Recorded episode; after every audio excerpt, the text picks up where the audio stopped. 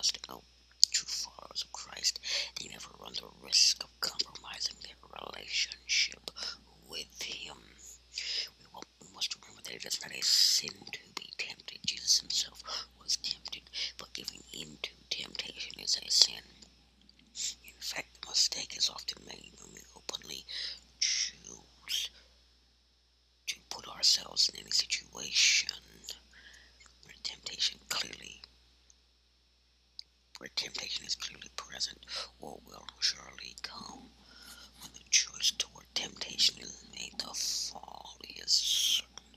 We must also remember that the Holy Spirit clearly affirms that God provides His children with the needed strength and opportunity to overcome every every temptation they face. It gives the desire and power to resist sin.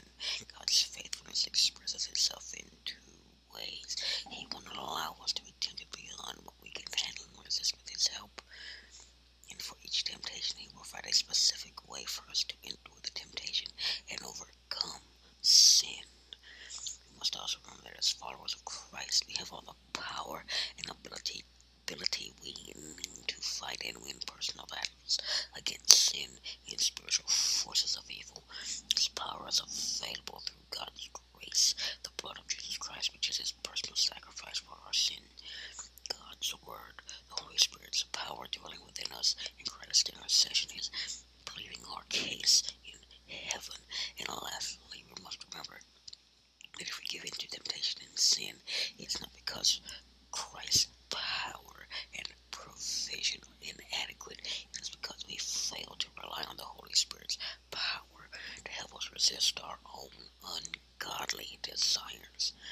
God's divine power has given us everything we need to live, everything we need for life and godliness.